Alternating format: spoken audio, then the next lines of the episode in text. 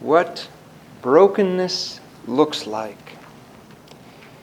This week, we've seen all kinds of images that inform and shape our relationship with God.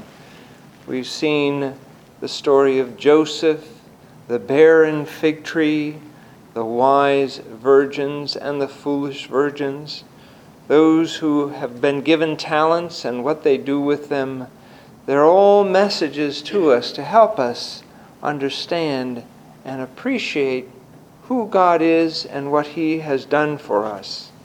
It's also the season when we see all kinds of images on TV about Jesus, and not a lot of them resonate with our experience. They're kind of Hollywoodish, and, uh, and uh, some of them go off the deep end.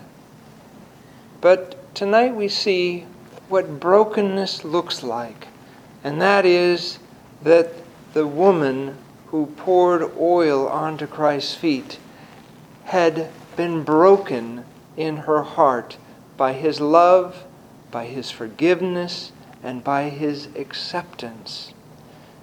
Christ talks about himself as a rock, and those who fall on that rock, they are broken. And in their brokenness, they find healing. But those who resist and those who refuse are broken by it. It falls on them and crushes them. So tonight's message contrasts the myrrh with the woman with the myrrh with Judas. And Judas would not give up his ego, and he would not give up his plan, and he would not yield his perceptions and admit his lack of understanding. And finally, when he realized what he had done, he was broken in a different way. And he went out and he hung himself.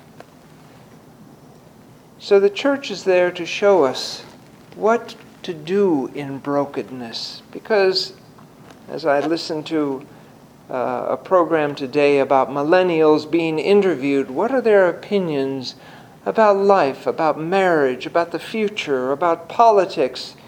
And then it came to religion. What was their view about religion?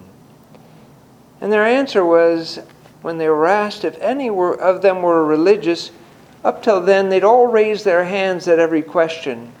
At the question, Are you religious? no one raised their hands. And then they began to explain that they are spiritual, but they don't trust institutions anymore. They want to rely on their own understanding and their own interpretation. And I thought, my heavens, that is dangerous. Because when you are broken, without the church there to catch you, without the church there to guide you, without the church there to inform you, you may not know how to respond. You may know, not know what to do. We see in history many examples of people being broken. St. Paul on the road to Damascus. He was knocked off his horse. He was blinded. But what did he do? He went to the apostles. He received his sight, and then he became a member of the body of Christ. We see Jonah who resisted God's will, and then he was cast overboard and swallowed up by a whale. And inside the belly of a whale, he became very compliant. And he went to Nineveh and he preached, and he was still grumpy because he knew that these people would repent, so why go to all this trouble anyway? But when you're broken without the church to catch you, with you, when you're broken because of your own sinfulness, and it's not understood within the context of God's mercy, it leads to despair. But with the grace of the church there to catch us, and there to surround us, and there to understand and experience God in an orthodox way, we respond like the myrrh bearing woman.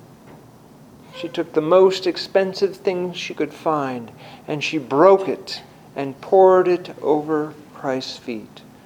That represents total surrender, total submission, giving everything to experience God's love and God's mercy. And that's how we Orthodox are broken. In the name of the Father, and of the Son, and of the Holy Spirit. Amen.